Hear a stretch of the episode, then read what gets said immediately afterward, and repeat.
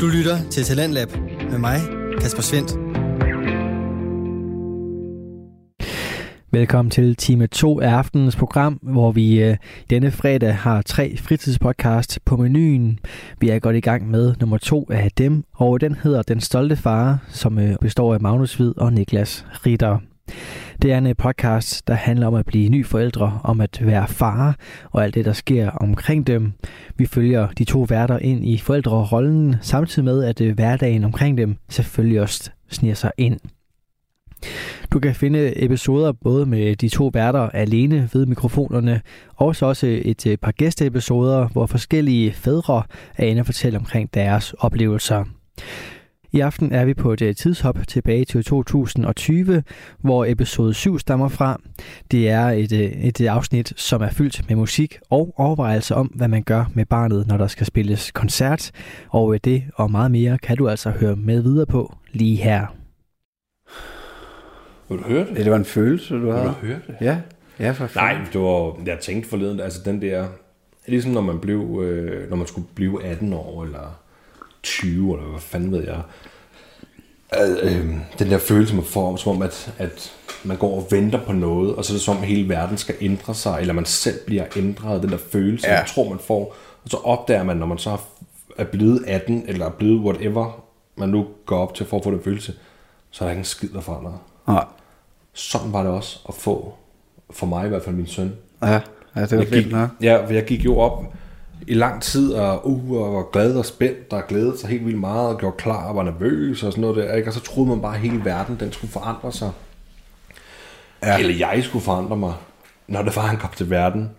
Og så har jeg bare fundet ud af, jeg er stadig mig.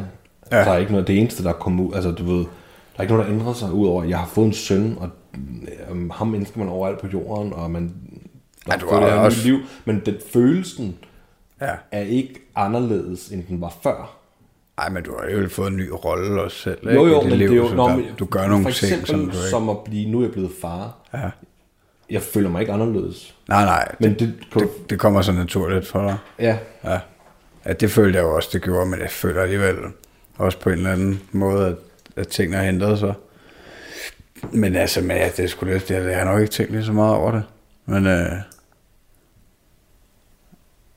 ja, det, jeg synes, det kom fuldstændig naturligt, og så, øh, og så går det bare godt, jo, og, og så som du siger, så er man nok ikke, man er jo stadig den samme. fuldstændig. Men øh, Men tænk på, altså jeg er nogens far, du er nogens far, ja, men jeg er stadig mig. ja, Der er ikke, nogen, jeg, jeg, der er ikke noget, der er forandret. Nej, nej. Men jeg kan huske, jeg gik og tænkte enormt meget over det, og havde angst for at blive far. Altså, I hvilken forstand? jamen altså, hvor- hvordan det skulle foregå, og hvordan, ja, bare sådan noget som at holde babyen, og tørre røv på den, og altså, hvordan fanden øh, jeg skulle klare de ting, og så hvordan jeg skulle blive en god far, og alt det der, men, øh, men det synes jeg bare kører, altså. Og alle siger jo, at de vil indstille mig til Parent of the Year, hvis der kommer sådan en konkurrence. Det har jeg da ikke sagt.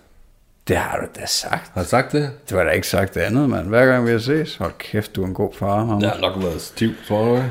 Ej, det tror jeg ikke. Det, Nej, men du er da en, det er der ikke i tvivl om. Du er en god far, mand. Du Nej. spiller ukulele og Ej, det er for fedt. telefon, eller hvad det hedder. Men det er simpelthen så hyggeligt. Øhm, men ja, så synes jeg bare, det kommer så naturligt. Øhm, så jeg er ikke... Øh, altså, men, men selvfølgelig er det stadig en kæmpe læreproces. Altså, at udfylde den der farrolle.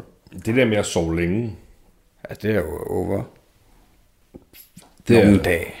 Hvad? Nogle. Jeg har fået lov nogle gange til at Ah, men jeg får da også... en øh, nap lidt længere i Jeg får da weekenden. også lov til at sove længe, men jeg tror, der er forskel på for mig og dig at sove længe. Ikke? Altså, hvis jeg sover længe, så er det til kl. 10-11 stykker. Ja, så er du da også gået sent i seng. Jo, jo. Jeg går aldrig sent i seng. Altså med mindre, så er det været, hvis vi har været ude at bowle der eller eller andet. Ja. Eller til koncert, eller, men ellers, ellers tror jeg aldrig, at jeg går i seng efter 12. Altså, og det er sjældent, at den er efter 11. Jamen, det er... Ja. Ej, for mig nu, så er det at sove længe, det er til klokken 8. Altså, ja, det er længe. Jamen, det er jo sådan, er det også, sådan vil det jo også være for mig nu. Ja. Men før jeg fik en søn, nu er det jo ikke... Det, er jo, det drejer sig også lidt om, hvad en samvittighed kan holde sig, ikke? Jo. Overfor den, der så passer Ja. barnet, for man ved, at barnet er i hvert fald oppe, Ja. ja. og det er ikke alene oppe. Nej.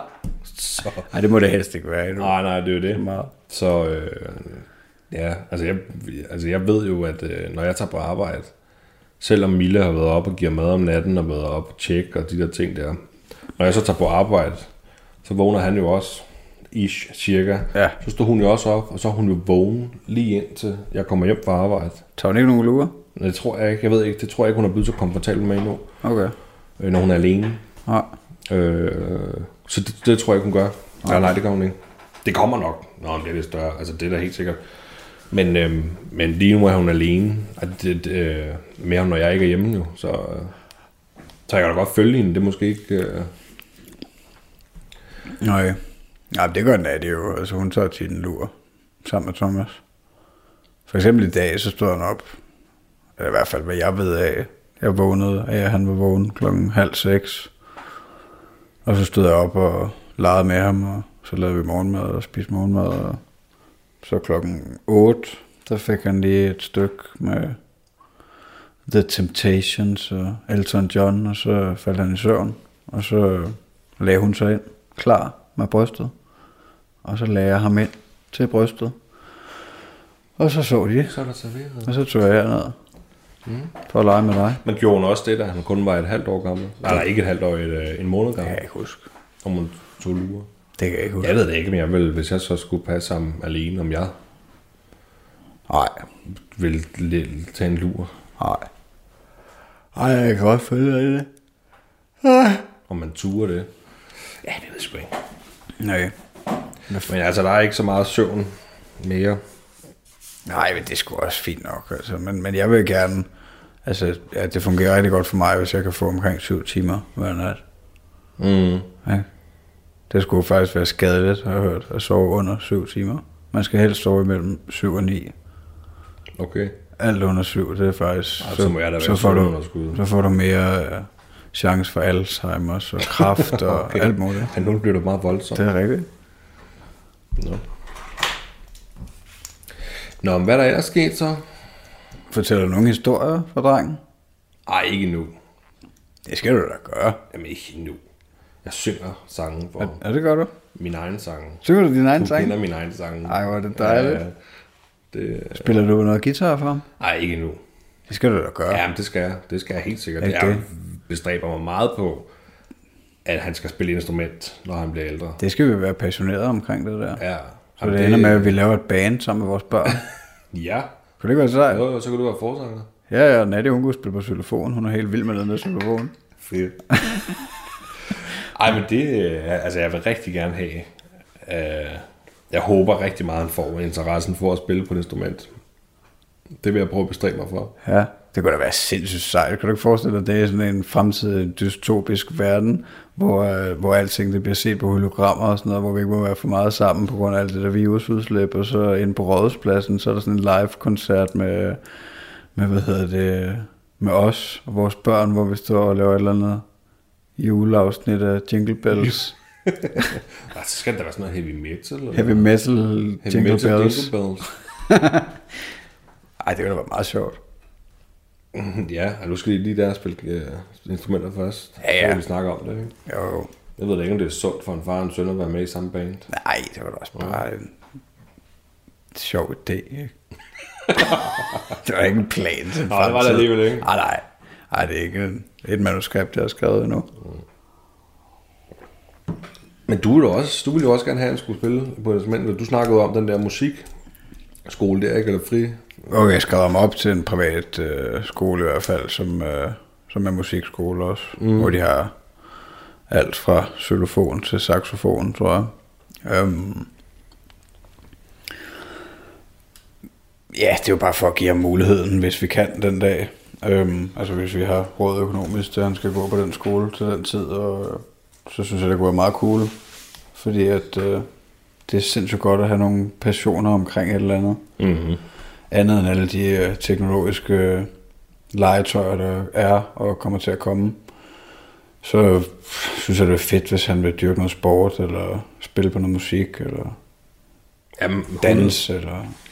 Det bliver jo også sværere og sværere for børn eller for forældre at holde dem væk fra teknologien. Ja, ja, jo- det, det skal vi heller ikke helt, altså. Men vi skal huske at lege med nogle andre ting i hvert fald, og gå ud og sparke en bold efter katten, og eller andet, plukke nogle Skyde brumbær. eller- duer. Og nu er vi jo også i gang med den kolonihave, så vi kommer til at dyrke vores egen grøntsager, så det bliver jo også, det, det synes jeg jo er rigtig godt for Thomas at se, hvor tingene kommer fra. Ja, Altså, det, det tænker jeg, det er sundt. det er det helt sikkert. Øhm, jeg Så også ikke bare tror, at de vokser nede i, øh, i Superbrosen, eller... ja, ja, men der er der masser af 4-5-årige, der, der, der ikke engang ved, at uh, grøntsager er grøntsager, at uh, de tænker måske, at det kommer fra et dyr eller et eller andet. Altså, kan du følge mig? Ja. Ej, må ikke de lære lidt i skolen? Jamen, du går ikke i skole, når du er 4-5 år. Så hvis deres forældre ikke har fået fortalt dem det. Og på den måde. Altså, fordi der er jo også mange, der ikke... øh, Altså, altså vi tænker jo ikke, vi går bare ned. Vi, vi kan jo bare gå ned og handle det hele. Vi behøver jo ikke gøre noget selv. Vi skal bare sørge for at have lidt monet også. Ikke? Og vi kan også bare bestille det online, hvis det er. Så ikke der er mange, der gør det, der aldrig kommer ned i Superbrosen. Der bare... Du bestiller online? Ja, ja. Åh, oh, er du sindssyg? Jeg tror, der er... Så de børn, hvis de aldrig har set andet i 10 år, så når de er 10 år, jamen, hvor kommer peberfrugten fra? Ja, den kommer fra nemlig.com. ja, jamen, det, det tror jeg, jeg tror, der er rigtig mange, altså flere end aldrig før, der bestiller, især i coronatiden. Også sådan noget som Bilka to go, Nå ja. de har lavet. Har du ikke set det? Nej. Jeg ved ikke, om det har haft det lang tid, men det har jeg lagt mærke til nu her, hvor jeg har været i Bilka for at handle. Så, øh, så holder der jo fandme lange køer. Det gjorde der i hvert fald øh, under coronaen, fordi at så, øh, så gik de rundt, de ansatte rundt og pakkede poser ind i Bilka, så kom du, og jeg ved ikke, og jeg har aldrig prøvet det, så jeg ved ikke, om man bestiller en tid, eller man bestiller nogle varer, så, så kom ding dong, jeg er her nu, og så kører du ud, og så åbner det bagagerummet og lægger det ned i, så kører du bare igen. Så har du betalt over nettet, tror jeg, eller et eller andet. Ej, det er vildt nok. Ej, der har været nogle meget vilde tiltag med corona der. Altså min far fortalte mig til tandlægen den anden dag. Han sagde, hun havde selvfølgelig handsker på, og hun mm. havde sådan en heldragt på, sådan en engangsdragt. Okay. Hun havde mundbind på, og så havde hun visir på også. Jamen, jeg var jo også til tandlægen sidste mandag. Ja. Der havde hun også øh, med mundbind og visir på. Ja, så det koster også lidt ekstra, fordi at hun skal jo skifte hver gang. Hun skal mm. have en ny patient, så skal hun skifte hele den der dragt og Ja. alle de der ting. ja, det er for vildt, det der. Ja, men det er godt, at, øh, at det lader til, at, øh, at det ikke øh, kommer til at udrydde de fleste af os. Ja, det, jamen, det er jo så vidt, jeg kunne... Der går vist også den rigtige vej. Er det ikke femte døgn, eller femte dag streg, eller et eller andet, hvor vi ikke har nogen døde? Eller... Og det har jeg ikke hørt. Nej, men jeg, jeg er heller ikke helt sikker på det. Jeg synes bare, jeg så Men i det lader i hvert fald til, at det går godt, jeg synes også, det virker, altså, det, det, man tænker mindre og mindre over det. At vi har været i lockdown, og vi stadig er lidt i lockdown, og alting ikke er åbent, og man ikke Ja. bare kan tage ud og rejse. Og, Nå, jamen, jeg synes, altså, det gør man, man tænker mere og mere over, eller mindre og mindre over det. ja. og jeg håber fandme også, at de snart uh, får åbnet for det der grænser igen, og så vi kan komme uh, til Thailand til efteråret og sådan noget. Jamen, jeg er tror, du, vi har øh, lidt droppet af Nattis mor. Hun kommer ikke til at kunne komme her i sommeren. Det, Nå. det virker som om det er udelukket. Øh, og det er i hvert fald ikke det, Mette Frederiksen hun har tænkt sig at åbne op lige forløbig. Men vil du tage til Thailand, hvis der blev åbent for Thailand nu? Nej, altså vi har planlagt at tage afsted i oktober, ikke? Øhm, så det tænker jeg, vi vil gøre. Okay. Altså, hvis ikke det udvikler sig, og folk de begynder at dø som City Anton, eller hvad man siger. Hvis ikke alle sammen begynder at falde om. ja, så, det er godt nok. Altså, Ja. jeg ved sgu ikke. Jeg, jeg synes, det er ligesom om min frygt, den er forsvundet. Jeg tror sgu bare lidt, det var en joke. Det er de kinesere, du der prøver at tage røven på os. Det tror du? Ja, jeg tror, at det er glemt, glemt lidt. Det tror jeg. Coronaen? Ja, ved du hvad? Allerede i 21, du, så Nå, coronaen. Hvad Kan I huske det, mand? Jo, ja, ja. Ja, men du skal også tænke på, nu er der kommet ham der George Floyd, der er der blevet slået ihjel af en politibetjent over i USA. Nu går de jo fuldstændig amok derovre. ja, det hørte jeg godt lidt om. Ja. Så nu, er det- nu er det bare en ny ting. Ja, Nu er corona ved at ryge ned, så går folk fuldstændig amok over ham der. Det er jo også forfærdeligt. Men der, det er som om, der hele tiden sker nye ting. ja, Forfærdelige ting. ja. Men det, det, vi behøver ikke at grave dybere. Nej, hvad, vi lukker den der, Det- vi lukker den der. Vi, vi vi jo også tænke på børnene. Det er Ja, ja, det børnene, det handler om det her. Det var derfor, vi lavede den her podcast, mm. og det var for at snakke om vores følelser. Altså, øh, ja, det har selvfølgelig ændret sig meget for mig. Jeg ved ikke, hvordan det har været for dig helt. Jeg synes ikke, du har talt lige så åbent om det. Om hele dit følelseimperie her lige i starten. Det har jeg da. Har du virkelig åbnet dit hjerte for mig? Hvad vil du vide? Det ved jeg ikke, altså det var bare... Jeg har da fortalt hele forløbet Ja, ja, det har du. til ned, ned ja. i detaljer til dig. Ja. Men er det ikke også blevet mere normalt for dig allerede nu? I form af fødslen og det der? At være far og... Jo, Altså, jo, men det er det. Men jeg tænker ikke så meget over det der med at være far. Det er jo netop det, jeg mente også med tid. Altså, som om der sker, uh, jeg er far. Men det er jo ikke, man går ikke og tænker over, at man er far. Altså, det, det, det, er lidt svært at forklare, men jeg tror, jeg tror, jeg tror folk ved, hvad jeg, hvor jeg vil hen med det, jeg siger. Altså, du ved, jeg, det, det, den der, det er ligesom, når du bliver 18, det er, uh, nu er jeg voksen. Ja. Du, du, du føler bare, ja, nu Altså, kan man skal være kraftedeme 18, det alle ved, man ikke er 18, eller når man, alle ved, man ikke er voksen, når man bliver 18. Det er man først langt op i 20'erne, hvis Nej, man men, bliver men det voksen. ved man jo ikke, når man er barn eller teenager. Altså, så tror man jo, at man kan gå på vandet, når man Ja, er ja. 18. Men fuldstændig. Og det er lidt den der følelse af, altså at blive far, bling. Jeg er far, du ved. Så er det bare sådan, Ja. det er helt det, det samme. Jeg er stadig bare mig. Mm. Jeg, jeg, jeg er blevet far. Men følelsen er fuldstændig den samme. Ja. Ja, ja, vi er jo stadig bare knægte, for fanden. Hvor fanden er vi det? Vi er bare lidt større knægte. Men Copenhagen, der skulle vi også have været til jo. Det blev også øh, aflyst jo. Ja, Det har også været her i den her måned. ja, okay. Men I skal ikke til Gran Canaria eller noget her i sommer? Nej, eller øh, Moskva eller noget. Skal Nej, vi ikke. ikke Det skal vi altså ikke i. Nej. Nej, jeg ved slet ikke, hvad vi skal. Jeg tror bare lige nu skal vi bare nyde det. Altså nyde ja. det danske vejr og, og, og ses, øh, ses mange venner og familie og, og grille og holde nogle hyggelige aftener og sådan noget, tror jeg. Det er også bare dejligt at kunne komme til at se folk lidt igen, ikke? Jo, for fanden, mand. Jeg synes fandme, det var fedt, at I kom og spiste. Altså, det, er jo, Det hyggeligt. det er den første dineringsdate, vi har haft, ja. udover når vi har spist sammen med mor og far, men det gør vi jo så tit. Ja, men og så, altså nu, vi, nu er vi jo så flyttet øh, et godt stykke fra hinanden, der er mig jo, så vi, vi ses jo ikke hver dag, som vi Nej. gjorde før i tiden. Nej, det kan rigtigt. ikke ses hver dag, Nej, slet nej. ikke nu, hvor at, øh, at, at, at jeg har en spæd i hvert fald. Altså det virker til, at du er lidt mere nu, når han er et halvt år, og lidt mere til mulighed for at gå ud lige et par timer om aftenen, eller du ved, Ja, jeg ved ikke, hvor tit du gør jo, men hvad mener du? Nej, men altså for eksempel ses med vores kammerater. Nå, ja, selv tager ud, ja. Altså, hvor du tog Ja, ja, ja. uden, uden øhm, Natty og Thomas. Jo, jo, det gør jeg da en gang imellem. Øh, og den mulighed har jeg ikke, fordi jeg skal jo ligesom køre i 35 minutter i bil eller, eller mere. Ja. Både den ene og den anden vej for at, for at komme ud til jer. Ja. Du lytter til Radio 4. Vi er i gang med aftenens andet podcast afsnit her i Talents Lab. Det er programmet på Radio 4, hvor jeg, Kasper Svendt, giver dig mulighed for at høre nogle af Danmarks bedste fritidspodcasts, der deler nye stemmer, fortællinger og måske endda nye holdninger. Vi er godt i gang med den øh, anden podcast her til aften. Den hedder Den Stolte Far og består af Magnus Hvid og Niklas Ritter, som giver os deres episode 7 fra podcasten. Og vi skal her tilbage for sidste gang til år 2020, hvor det her afsnit er lavet i. Hør med videre her. Jeg tænker, at min samvittighed holder sgu ikke til, at bare sige hver anden dag, jeg tager lige hometown. jeg kommer hjem senere, Ej. så passer du baby. Ej, der skal det jo også være, hvis man, hvis man skal lave et eller andet vigtigt. Altså, man vil jo gerne være der og være sammen med sin familie og hygge sammen med dem. Altså, sådan har jeg det der. Jeg har ikke lyst til at være for meget væk. Altså. Men om aftenen, fordi han går så tidligt i sengen, så kan jeg jo godt tage ud lidt og ses Ja, ja, med nogen eller noget, altså uden at jeg er fraværende på den måde. Ja. Jamen, det er jo også lettere, lettere fordi at du har folk omkring dig. Ja. Øh, altså, jeg har jo ikke, jeg har jo valgt at flytte væk. Jamen, jeg har jo faktisk kun kendet det, ikke? At ses med sådan. Altså, Ja.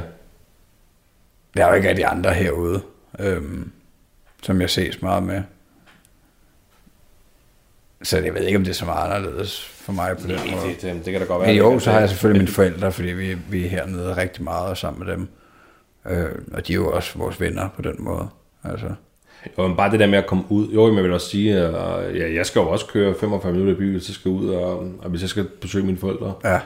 Øh, så jeg kan da godt mærke, at man er lidt øh, afskåret. Ja, altså vi kommer ud på den måde, vi går jo tit herned, eller går ned i kolonihaven, eller altså nu når det er godt vejr, så er det dejligt at tumle rundt med barnvognen, og Thomas han sidder op og kigger, ikke? Og,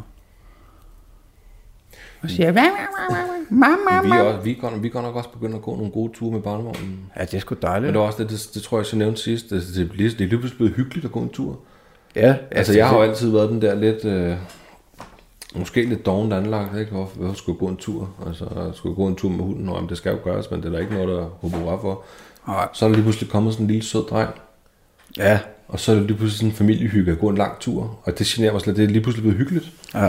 Ej, det har vi gjort os meget i også før. Altså bare gå en tur og, og synes, at det er dejligt at gå og nyde. Og, at du kan gå på benene, ikke? Og bare gå og være taknemmelig Ja. for din krop, ikke? Og, Jamen, det, det, Dine det lunger, der kan også trække dag, at jeg kan, kan gå på mine ben. Øhm, ja, jeg kunne godt tænke mig at komme ud og vandre.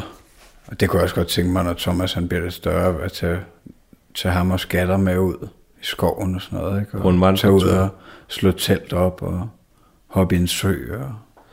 Det gider jeg fandme ikke. Det gider du ikke. Nej, Hvorfor ikke?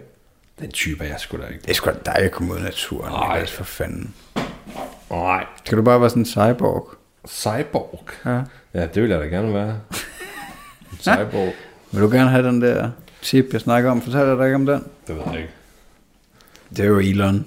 Elon. Elon Musk, han, de laver et eller andet Neuralink. Altså det er jo også det er jo lidt relevant i forhold til vores børn og fremtiden og sådan noget med det her teknologi. De laver noget, der hedder Neuralink, som kort fortalt, altså nu må du ikke hænge mig op på det hele, Om det gør jeg. men det var jo bare noget, jeg hørte ham snakke om i en podcast, ikke? Ja. Øhm, der tager de og fjerner et lille bid af kraniet, og så sætter de et eller andet aggregat ind, som er et stykke kunstig intelligens af en eller anden art, som connecter til nogle satellitter og noget, så du faktisk har en lille hjælper inde i hovedet, ikke? Mm. Og det er lavet til at lave nogle hjerneskader og sådan noget, og kunne helbrede nogle sygdomme. Og, men altså, som han snakkede om, at når der kommer videre versioner af det, så altså, om 5-10 år, så mener han, at vi nok ikke behøver at kommunikere ved at tale sammen. Nå, det var det der, du nævnte noget om. Øhm, fordi at vi bliver partly machine, ikke? På den måde, tænker jeg. Ja. Så det er fandme lidt interessant, synes jeg. Hvordan det kommer til at se ud, når vores børn skal starte i skole. Jamen, det er i hvert fald mere interessant end en vandretur i skoven. Synes du det? Ja. Ej, fordi det synes jeg nemlig, der er noget smukt ved at gøre de der simple ting. Altså at være taknemmelig for, at du kan tage ud og nyde naturen. Og høre vinden og mærke Det er bare at gå på YouTube. med... Ej, hvor er du langt ude. Det, ved jeg, det interesserer Ej, det mig bare ikke, jo. ikke. Det, altså, det interesserer mig bare ikke. Jeg, Men nu er du begyndt at gå og nyde naturen. Mm. Ja, men altså, med det, var, ja, men det, ja, men jeg kan skide godt lide at gå en tur med den barnevogn der, og hunden, og, og sådan en familietur. Men direkte at tage, tage vandrestøvlerne på og slå telt op ude i skoven, ikke? Det, det lader jeg spejderdrengene om. Ja. Jeg glæder mig mere til den der tid, og det ved jeg godt, altså han er et måned gammel, ikke? Jeg kan- Vi snakker flere år, men jeg glæder mig da, altså jeg glæder mig sygt meget til at tage med til øh, den første koncert. Altså, Ja. Altså, det, det, det, tager med til den første Volbeat-koncert, eller Ramstein, det måske, skal nok være lidt ældre, ja. Ramstein. men, men, øh, men sådan noget der, det glæder mig sygt meget til. Ja, det bliver da også kanon fedt. Det gør det da. Hvornår tænker du, at man kan tage sit barn med til koncert? Jeg ved, jeg snakkede faktisk med Mille om det forleden dag, eller nævnte det bare, bare altså, det ved jeg ikke. Øhm, jeg vil jo fem, seks år måske, fire. Du kan jo, altså, du kan jo sagtens... Da jeg var inde og se Metallica i Royal Arena for nogle år siden, da de åbnede Royal Arena, Metallica, der stod, der var hegn lige bag os, det var sådan noget VIP, altså de stod blandt publikum, der var hegn bag os, så de var, de var ikke ret mange, så de blev ikke klemt. Der stod der et par med en baby, der var yngre og mindre end din Thomas, Okay. med store hørebøffer på, altså sådan så man ikke kunne ja, få høreskader, det fik der med i, i sådan en bæresel på maven. Altså, det må man far. gerne. Åbenbart. Ja. Men de stod jo ikke blandt os, Ej. Ej. så de var ikke klemt, men de stod bag os i sådan en lille øh, firkant med hegn, og jeg tror, det har noget været øh, noget VIP-entré, Ja. Hvad ved jeg, et eller andet. Men sådan en lille, så man kan jo godt, hvis man vil, tage med allerede nu, men det får man ikke, det får han jo ikke nogen glæde af. Ej. Det er jo lidt mere Ej, det tænker, jeg, ja, det tænker jeg også er lidt sindssygt. Men altså, det ved jeg ikke, sådan fem år, altså, så er der også, ja. okay, hvad skal man? Skal man stå blandt publikum, eller skal man vælge at tage sidepladser, hvis det er en mulighed ved nogle af de store koncerter, ikke? Så kan man jo godt. Altså, så skal man jo heller ikke gøre det, hvis ikke drengen har interesse i det hjemmefra. Nej, nej, man skal ikke tvinge Man ham. kan komme, du skal med til Volbeat-koncert, når man... Jeg kan kun lide Beethoven's 9. symfoni. Præcis, så får han ikke skid af Det er det. det eneste, jeg tænker på. Men, øh, men altså lige så snart han bare bliver en lille smule ældre, det kan da godt være allerede nu, jeg skal begynde stille og roligt at sætte noget musik på for ham. Men ja. Ja. så skal han da høre Metallica, Rammstein, Volbeat og alle de der Ja. Ja, ja. Slipknot. Ja, men jeg tror også, de kan tåle at høre det hele. Altså. Men Thomas, han er meget glad for, men det er jeg også, fordi jeg er glad for det der. Jeg ved ikke, hvad det er. Det er vel popmusik, det der. Meget det der gamle, jeg hører. Ja, jeg ved ikke, om man kalder det R&B, eller hvad? Har det måske ikke... Uh... Ja, noget af det måske. Det er nok lidt forskellige genrer, det der playlist, jeg har, men, øh, men det kan han i hvert fald godt lide. Det er han sgu helt vild med. Eller han gør sådan her og strækker armene ud op mod mig, når det er, jeg tænder for det. Så skal vi danse Gør han det? Det vil ja. han gerne. Ja, han synger også med tit. Nej, det gør han ikke så meget, men jeg tænker ikke, der går så længe, før han begynder at tale. Det bliver altså sindssygt, når det er, man når ud over det punkt, når han ikke bare siger mam, mam, mam mere, og sådan nogle ting. Er I begyndt at lege med ham? Altså ikke lege med, men med tale, altså lære og sidde og sige, kan du sige far, kan du sige mor, eller... Ja, lidt nogle gange. Tror, hun gør det nok lidt mere, end jeg gør. Jeg har nok ikke gjort det så meget. Øhm, Men det fede ved Thomas, er, at han vokser op og kan to flydende sprog, højst sandsynligt. ja. Ja, og også engelsk, fordi vi taler en blanding af dansk og engelsk og thai. Ja. Øh, meget begrænset thai er det, jeg taler, men... Øh, men og det skal vi også tænke over, fordi at, altså, når vi taler sammen, bare mig og Nadia, så taler vi sådan en mærkelig forkludret... Altså vi kan godt finde på at i en sætning, så have flere forskellige sprog, ikke? Ja. Øhm, og det skal man måske være lidt forsigtig med, i forhold til at lære ham at tale. Åh oh, ja. Men altså, ja, det ved jeg sgu ikke. Må bare sørge for, at han kommer ud og ser nogle andre mennesker også, og hører nogle andre mennesker Han skal snakke. i hvert fald nok lære at snakke dansk, den er helt sikker. Ja. Det skal han nok lære, uanset hvad. Men det kunne da også være fedt for ham, hvis han kunne flydende øh, thailandsk, eller i hvert fald derhen af. Ja. Også så han kunne snakke med sin øh, mormor, ikke? når hun kommer på besøg. Altså hun, hun, hun kan jo hverken dansk eller engelsk, ikke? Eller hvordan Nej, hun kan kun tale thai. Ja. Ej, det ville være sindssygt fedt, hvis han kunne lære det, og det kan han også godt. Altså, men det kræver selvfølgelig, at Nadia, hun, hun taler thai til ham, men det gør hun også mest. ja. Øhm, så det tror jeg nok, han skal lære. Altså, jeg synes, det er sindssygt sejt. Nu kender vi jo nogen, der, der øh, eller en, en, en, der har to børn, der er teenager, som taler flydende thai. Altså, Natty siger, at de snakker ligesom en falang, ikke? En fremmed, en udlænding. Men, øhm, En udlænder kan tage. Ja, øh, men det er de jo også. Altså, de er jo Ja, ja, født i Danmark og vokset op i Danmark, men de, de taler i hvert fald fornuftigt thai, så de kan tale med thailænder. Og, og det synes jeg er mega sejt. Altså, og, og ja, når vi kommer derned, at han kan kommunikere og forstå, hvad familien siger. Ikke? Så, så det vil vi da klø på med. Mm, det skal jeg også bare fortsætte med. Det synes jeg da. Er du ved at være træt af mig? Jeg synes, du kigger sådan træt på mig. Ja, ja, men det er, kun, det er jo kun, fordi jeg er træt. Hvad er det for en bog, du har der? Jeg har jo taget den her børnerim med, ikke? og det var fordi min svigermor, hun har købt en børnebog. Ej, hvor er det dejligt. Børnerim. Der er mange forskellige børnerim i, og de er...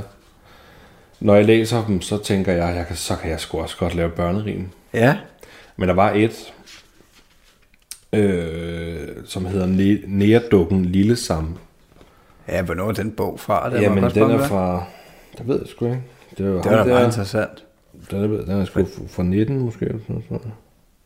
Fra 2019, Måske. Det er ham der, Halvdan Rasmussen, der har skrevet den. der kan de da ikke publish Det har de noget, gjort. hvor de skriver nære sammen. Kan de det? Sammen.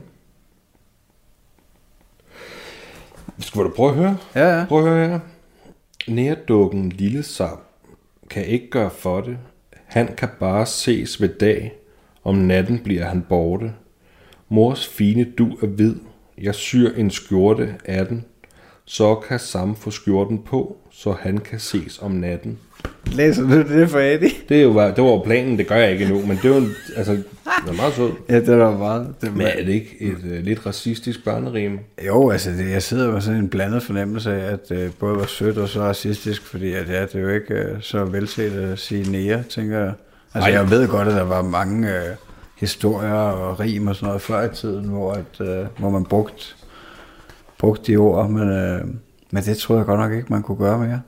Men det er sådan nogle, altså det er simpelthen, det er simpelthen sådan nogle mærkelige rim. Prøv den her. Lille navle øje sover bag min trøje, når jeg løfter kjolen, blinker det mod solen. Altså, for så kan jeg altså Hvad er det, der skrive- blinker mod solen? Ja, det er hendes navn. Nå, jeg troede, det var tidskonen. jeg troede, det var perverst. Men det kan da, det kan da, det kan da godt være, der er sådan en øh, pervers øh, bag, bagtanke. Ja, det lyder sgu lidt mærkeligt. Prøv at... Er du prøv- sikker på, at det er børnerim? Ja, det er det i hvert fald børnetegninger, og der står også børnerim på den, så det går jeg stærkt ud for. Halvdan, er han fra Island? Eller? Nej, jeg tror, han er dansker, du. Nå. Jeg tror, han er dansker. Prøv den her. Tulle, rulle, tappen, streg, spiste gummibolde. Tulle, rulle, tappen, streg, blev gift med Karl den 12. Tulle, rulle, tappen, streg, spiste kaffe, bønner. Tulle, rulle, tappen, streg, fik fire brune sønner. Tulle, rulle, tappen, streg, tappen, streg, gav dem gummibolde. Tulle, rulle, tappen, streg, fik klø af Karl den 12. Ja, det fandt jeg aldrig helt ud af, hvad moralen var i den. Altså, jeg skal ikke kunne sige, om jeg har ret, ikke? Men altså, hun får lige pludselig fire, fire brune børn, Nå, fordi hun spiser kaffebønner. er hun blevet bollet ud i byen? Det tror jeg. Black man? Det tror jeg. Fuck, hvor vildt. Er det ikke sjovt? Tror du, det er det, der, der er Jeg point? ved det ikke, Okay. men altså, Ej, det er da, Hvis så er det sgu da lidt perverst. Hvad er ham med halvdan der? ved det ikke. Du må google ham. Jeg, Jeg synes simpelthen, det, det var de to der. Jeg hvor synes simpelthen, øh, Nå. Jamen, ja, det er jo også det, man kan blive af for børn, ikke? Man kan sgu blive kulturel og få alt muligt godt og, og blive inspireret til, som du sagde, man kunne jo selv skrive sådan nogle rim. det kunne man da. Ja, lave da. børnehistorier eller et eller andet. Her er der masser af god Et fantasi. rim om dagen Ja. i 100 dage. ja, det kunne godt være en... Uh, Så har du 100 rim. ja, det er rigtigt. Et rim om dagen. Tror man kunne det på det? Nu jeg skal, skal vil du have en til? Ja. At nu er det ikke. Nu tager jeg bare fuldstændig fra hatten af. Du må klappe min hund for en jante, For en jante. og min hest får et rødt lille æg. Du, eller vil du klappe et klap på min tante, må du give mig din bedste fars skæg. Du må klappe min guldfisk på kinden for et æble, som ikke er stødt.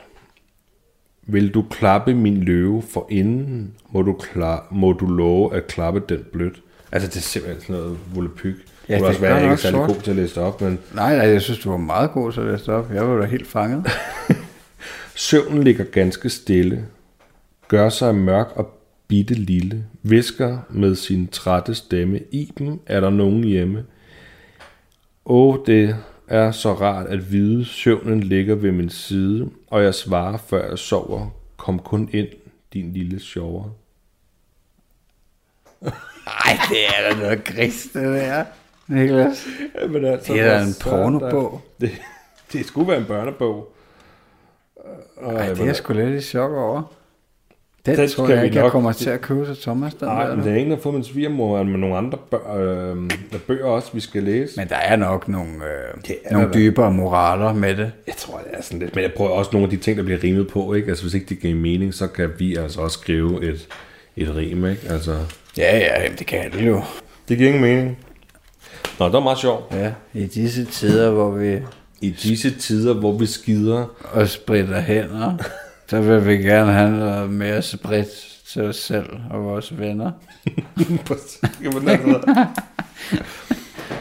Nå, 100 gode rim for alkoholikere og svage sjæle.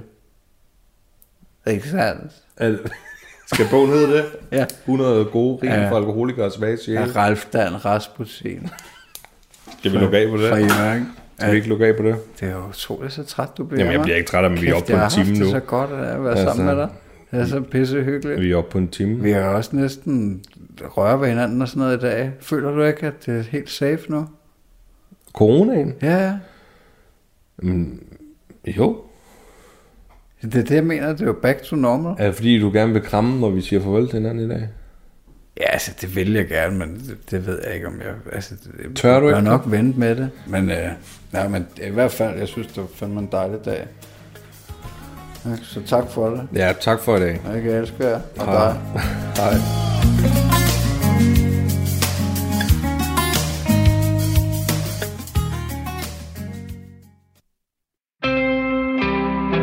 Du lytter til Talentlab med mig, Kasper Svendt. Og således så kom jeg altså frem til øh, enden på aftenens afsnit fra Den Stolte Far, en øh, podcast lavet af Magnus Hvid og Niklas Ritter, og en podcast, du kan finde mange flere episoder fra inde øh, på din foretrukne podcast tjeneste. Her var det afsnit 7, som er tilbage fra 2020, men du kan altså også finde nutidige afsnit, hvor Magnus og Niklas har gæster på besøg, men selvfølgelig også et par afsnit, hvor de sidder alene ved mikrofonerne. Og alene ved mikrofonen, det er Maria Kudal, altid i hendes podcast Frygteligt Fascinerende, som er aftenens tredje og sidste fritidspodcast. I den, der dykker Maria ned i spændende og skræmmende historier, som øh, alligevel er lidt interessante at høre om. Nogle øh, grusomme begivenheder, fænomener og personer, som øh, Maria, som en passioneret nørd, formidler omkring. Og øh, hun fortæller de her tosidede historier med lige dele begejstring og en forståelse for, at de jo alle er baseret på, jamen, øh, på knap så underholdende omstændigheder. Det er også gældende ved kidnapningen af Ursula Hermann, som øh, fandt sted i 1981. En kidnapning, som emmer lidt af mystik, og derfor selvfølgelig er en sag for øh, frygteligt fascinerende og Maria Kudals fortælle lyst. Og øh, du kan høre, hvorfor det egentlig forholder sig sådan lige her. Du lytter til Frygteligt Fascinerende. Den 15. september 1981 er 10-årige Ursula Hermann på vej hjem. Hun har været på besøg hos sin kusine, og nu cykler hun af små veje det korte stykke mellem sit eget hus og kusinens.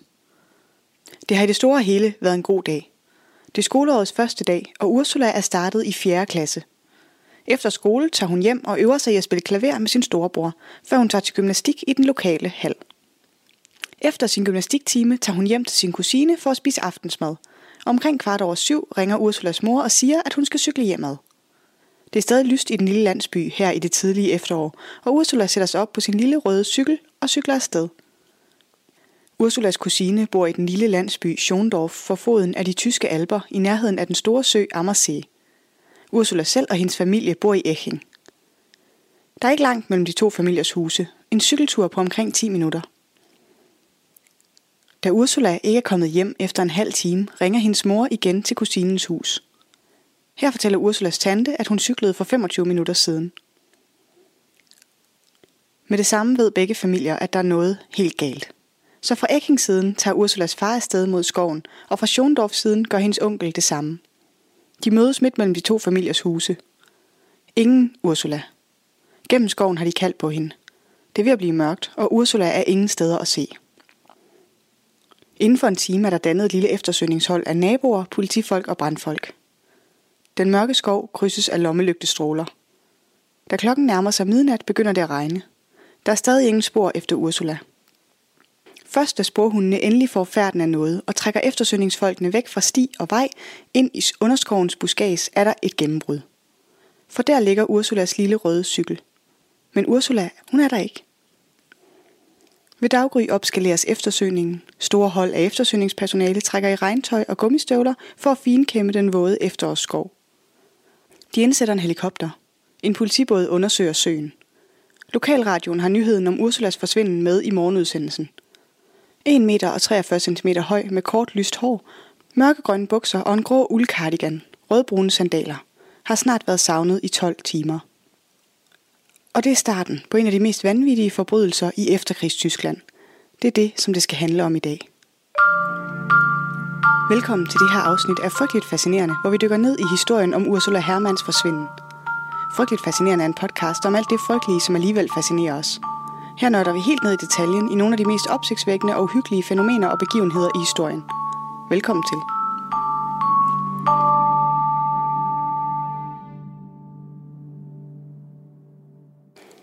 Det er torsdag morgen, og Ursula har været savnet i 36 timer.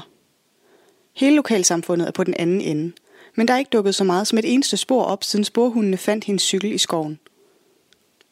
Men så ringer telefonen i familien Hermans hus. Da Ursulas forældre tager røret, er der først helt stille. Ingen siger noget. Efter nogle sekunder spiller en kort jingle.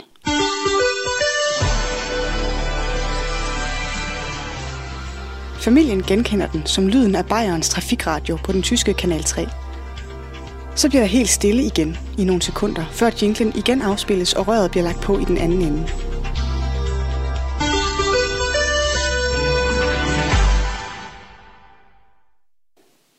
Tre andre opkald af samme type følger den dag. Et lille hold fra den lokale politistation bliver stationeret i Hermann-familiens hus, og de optager de uhyggelige telefonopkald. Kort før frokost næste dag leverer posten en stor konvolut, adresseret til Ursulas far, markeret med et vigtigt klistermærke. I den er der et afpresningsbrev. Det er lavet af bogstaver og ord klippet ud af blade og aviser. I brevet, som godt nok er skrevet på tysk, men ikke grammatisk korrekt og med flere stavefejl, står der, at ukendte gerningspersoner, og det er gerningspersoner i flertal, har kidnappet Ursula. Derefter skriver de, at hvis forældrene nogensinde ønsker at se hende igen i live, så skal de betale en løsesum på 2 millioner D-mark, omkring 4,5 millioner kroner. Derefter følger en beskrivelse af et telefonopkald. Beskrivelsen kender familien Hermann, for det er præcis de opkald, familien fik i går. Kidnapperne troede, at brevet ville ankomme dagen før, så de beder familien om at sige, om de vil betale mellem de to jingler. Og når ja, så tror de familien med, at de slår Ursula ihjel, hvis de ringer til politiet. Da telefonen igen ringer med de bizarre jingle-opkald den eftermiddag, går Ursulas mor med til at betale løsesummen. Hun beder også om et bevis for, at de rent faktisk har Ursula, og at hun er i live. Hun beder kidnapperne om at fortælle, hvilke kælenavne Ursula har for sine yndlingsbamser. Da kidnapperne ikke svarer, panikker Ursulas mor. Hun tryller dem om at fortælle hende noget. Bare et eller andet fra Ursula. Men det gør de ikke. Røret bliver lagt på, og familien er fortvivlet. Senere den aften sender kidnapperne endnu et brev med posten. Det ankommer til familien den 21. september. Og det indeholder en underligt specifik beskrivelse af, hvordan løsesummen skal betales. Kidnapperne vil have alle pengene i 100 D-mark sedler pakket ned i en kuffert. Kufferten skal Ursulas far levere til et sted, som kidnapperne endnu ikke har specificeret, og han skal gøre det i en gul Fiat 600, som han kører i alene, og som han aldrig kører hurtigere end 90 km i timen i. Igen er brevet skrevet med udklip fra aviser og blade. Familien Hermans er ikke specielt rige, så de har ikke pengene til løsesummen. Parets naboer hjælper dem med at samle penge ind, og den tyske stat går med til at betale resten. Og så er der bare tilbage at vente. Familien Hermans har stadig ikke fået at vide, hvor de skal aflevere løsesummen. Men der kommer ikke flere opkald. Og der kommer ikke flere breve. Politiet har ikke meget at gå efter. Der går to uger uden nogen nye spor eller kontakt fra kidnapperne. Så politiet beslutter at gennemsøge skoven igen. Grundigt. Mere end 100 politifolk med 10 sporhunde bliver sat på opgaven. Skoven bliver delt ind i fire kvadranter, og hvert et blad bliver vendt. De bruger hunde, de finkæmmer skovbunden, de bruger tynde metalrør til at undersøge jorden. Efter fire dage med eftersøgning, på en kold og fugtig efterårs søndag, har de endevendt det meste af skoven. Ursula har været forsvundet i 19 dage. Klokken 9.30 kalder en af politifolkene for at få de andres opmærksomhed. Han har ramt noget hårdt og solidt med sit metalrør i jorden. Hurtigt samles en lille gruppe politifolk. De fjerner blade og et lag lerjord, før de finder en træplade med et brunt tæppe henover. De fjerner den og finder en ny træplade, der ser ud til at være låget på en kasse. En mellemstor trækasse. 72 x 60 cm på størrelse med et sofabord. Kassen er malet grøn og lukket med syv små låsemekanismer af den type, man finder på toiletbåse. Med en skovl krænger politifolkene låget af kassen, og i den møder der dem et trist syn. For der ligger Ursula, kold og livløs. Og det er det her, der gør sagen til en af de mest groteske i nyere tysk retshistorie – for kassen er ikke som sådan en kiste. Det lader til, at det var kidnappernes plan at holde Ursula i live. Kassen er 1,40 meter høj. Der er en hylde og en bænk, som også fungerer som toilet. Der er tre store vandflasker i kassen, 12 dåser Fanta, 6 store chokoladebarer, fire pakker kiks, to pakker tyggegummi og et bizart minibibliotek med 21 forskellige bøger. Jumbo-bøger om Anders Sand, westernbøger, kærlighedsromaner, thrillerbøger, som helt klart er rettet mod voksne. Der er en lommelygte i kassen, og en transistorradio indstillet til Bayerns Radio 3. Den samme kanal som trafikjinglen, der blev spillet i opkaldene til Ursulas forældre. Der er bygget et ventilationssystem af plastikrør, som går op til jordoverfladen. Men den person, der har designet det, har overset en livsvigtig detalje. Uden en pumpe til at cirkulere luften, så opbruger personen i kassen hurtigt ilten og bliver kvalt. Det er det, der har slået Ursula ihjel. To politifolk bliver sendt til familien Hermans hus for at overbringe dem de triste nyheder. Huset ligger kun en kort gåtur fra den uhyggelige underjordiske anordning. De overbringer forældrene nyheden om deres datters død, men på det her tidspunkt ved de ikke ret meget om, hvad der er foregået. Da Ursula bliver obduceret, så anslår obducenten, at hun er død mellem 30 minutter og 5 timer efter, at hun bliver anbragt i boksen. Da man ikke finder tegn på, at hun har forsøgt at komme ud eller bevæge sig overhovedet, så antager man, at hun var bedøvet, da hun blev anbragt i kassen. Politiet er overbevist om, at de jagter mere end én kidnapper. Kassens størrelse og vægt alene, omkring 60 kilo, betyder, at det har krævet mindst to personer at anbringe den i skoven. De er også ret sikre på, at gerningspersonerne må kende skoven godt, for de har udvalgt et afsidesliggende hjørne, og ingen har opdaget det, mens de har gravet i skovbunden. I Eching og i alle de omkringliggende landsbyer, hvor forældre tidligere har lavet deres børn lege frit og cykle rundt mellem skole, kammerater og fritidsinteresser, er stemningen panisk. Alle er bange for at lade deres børn ud af syne, og du kan nok forestille dig mediedækningen af en sag som den her. Det hjælper heller ikke lige frem på den vanvittige stemning. Politiet er desperate. Gerningspersonerne skal findes. Både for retfærdighed og for, at lokalsamfundet igen kan føle sig sikre. Så de udlover en dusør på 30.000 D-mark for information eller tips, der kan føre dem til kidnapperne. Og det vælter ind med henvendelser. Om alt muligt, stort og småt. Et navn, der kommer frem flere gange blandt de mange tips, er Werner Masurik. Werner Masurik er 31 år gammel, og han bor med sin kone og deres to børn få 100 meter fra familien Hermann. Werner er uddannet mekaniker og driver nu en lille tv-reparationsvirksomhed. Han kan altså godt finde ud af at bygge ting. Og så er han en stor mand. Høj og korpulent. Folk i lokalsamfundet beskriver ham som en type med en kort lunde, som ikke er specielt vældigt i byen. Og hvad mere interessant er, så er han i gæld. Stor gæld. Han skylder banken mere end 140.000 D-mark. Et økonomisk motiv for forbrydelsen.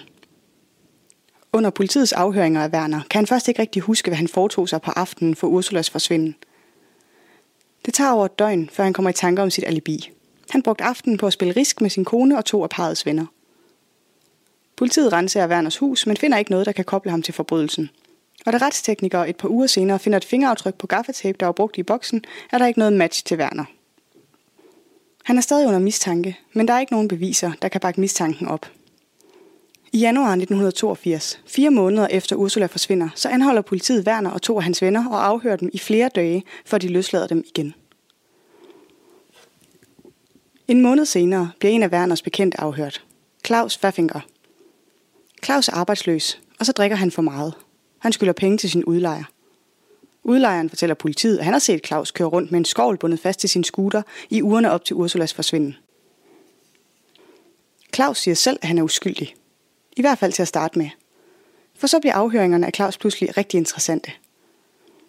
På afhøringernes anden dag, under en pause, så er Claus alene med en politisekretær, og han spørger hende, hvad der sker, hvis han siger, at han ved noget. Da afhørende kommer tilbage fra pause, fortæller Claus, at han har gravet et stort hul i skoven i september året før. Det er hans bekendte, Werner Masurik, der bad ham om at gøre det, og han lovede Claus 1000 D-mark og et tv som betaling. Det er det første gennembrud i sagen i flere måneder, og politiet går til sagen med fornyet entusiasme. De kører Claus ud i skoven mellem Eching og Schondorf og beder ham om at udpege stedet, hvor han har gravet det store hul. Desværre for politiet kan Claus ikke finde stedet. Han kommer ikke engang i nærheden. Tilbage på politistationen skifter Claus mening. Han tilbagetrækker sin udtalelse. Han siger, det var løgn. Han har aldrig gravet et stort hul i skoven for Werner. I mindst 10 efterfølgende afhøringer holder Claus fast i, at han aldrig har gravet noget hul i skoven. Til sidst er politiet nødt til at løslade ham. Da sommeren 1982 kommer og går uden nye opdagelser i sagen, sættes en ny ansvarshavende efterforsker på sagen. Der printes 100.000 plakater, som beder om hjælp til efterforskningen. De sendes ud over hele landet. Det tyske tv-program Axzeichen XY Ungeløst har et segment om Ursula Hermans forsvinden med – der er ikke noget af det her, der fører til et egentligt gennembrud, men efterforskerne finder faktisk nye beviser, der siger noget om kidnappernes metoder og fremgangsmåde. En af de nye beviser er et avanceret system af ledninger, der er hængt op mellem træerne i skoven. Efterforskerne mener, at ledningerne har fungeret som et varslingssystem under kidnapningen, sådan at en vagtpost kunne advare kidnapperen, hvis der skulle komme andre mennesker i nærheden, mens de kidnapper Ursula. Og netop det her system af ledninger kommer til at spille en rolle i det lange, opslidende forløb, som familien Hermann går igennem i årtierne efter kidnapningen. Der er også afhøringer af andre nye mistænkte, men ingen af dem fører noget med sig. I slutningen af 1980'erne er efterforskningen så godt som gået i stå. Men Tyskland har ikke glemt den chokerende historie om en 10-årig pige, der bliver levende begravet i en trækasse. I midten af 2000'erne er tiden ved at løbe ud. Forældelsesfristen på sagen nærmer sig, og efterforskerne beslutter at give opklaringen et sidste forsøg. De vender deres opmærksomhed mod Werner Masurik igen. De sætter en overvågning i gang. De engagerer en undercover politibetjent til at komme ind på livet af ham. De renser hans hus. Hele dynen. De finder særligt én ting, som virkelig fanger deres opmærksomhed. En gammel spolebåndoptager. Du husker måske den trafikjingle, som blev spillet i telefonopkaldene til Ursulas forældre. Politiet tror, at den jingle måske blev optaget og afspillet fra den spolebåndoptager. Derfor hyrer de en lydekspert ind, som bruger måneder på at undersøge båndoptageren og den oprindelige optagelse fra kidnapningen. Han når til en ret spektakulær konklusion. Det er den båndoptager, der blev brugt til at afpresse Ursulas forældre. Og så ruller den store retsmølle. Werner bliver anklaget for kidnapningen af Ursula Hermann, og i retten bliver de vigtigste beviser mod ham hans bekendtes tilbagetrukne tilståelse om, at han har gravet et hul i skoven, og båndoptageren. I marts 2010 bliver Werner fundet skyldig og idømt fængsel på livstid. Og det kunne jo egentlig godt have været enden på den sag. Det er det bare ikke. For efter retssagen er der særligt en person, som stadig er i tvivl. Ursulas storebror Michael. Han synes ikke, at beviserne er overbevisende. Han er faktisk overbevist om, at de ikke er tilstrækkelige. Noget af det, han hæfter sig ved, er båndoptageren. Han mener simpelthen ikke, at man med så stor sikkerhed kan sige, at det er den båndoptager, der blev brugt til at indspille afpresningsopkaldene. I tiden efter dommen kaster han sig ind i en lang sej kamp for at få politi og anklager til at kigge på sagen igen og undersøge nogle af dens løse ender. For eksempel vil han gerne have, at de ledninger, der var hængt op som advarselssystem i skoven, bliver undersøgt grundigere. Han påpeger også, at der aldrig blev taget fingeraftryk fra eleverne på den private efterskole, der ligger i området. Det er en gruppe, der også kender området rigtig godt, og ville være fortrolige med skoven. Og Michael mener, at der er flere ting, der peger på, at i hvert fald en af gerningspersonerne var yngre på gerningstidspunktet.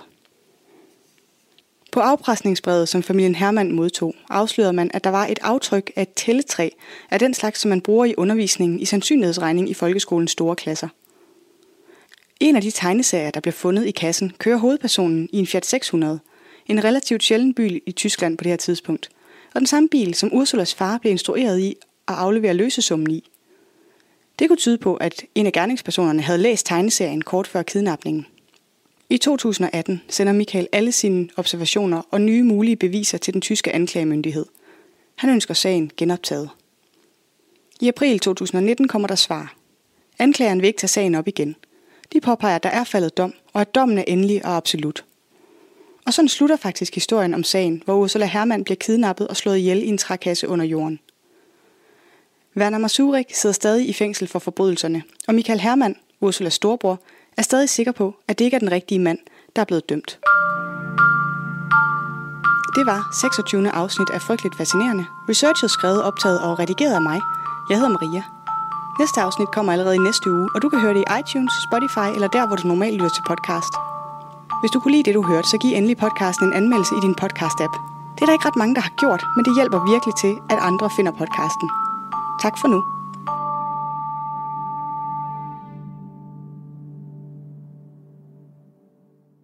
I researchen til det her afsnit har jeg brugt oplysninger fra The Guardian, The Local, Google Maps, Daily News, YouTube, DR, New York Times, Newsner og deres Spiegel.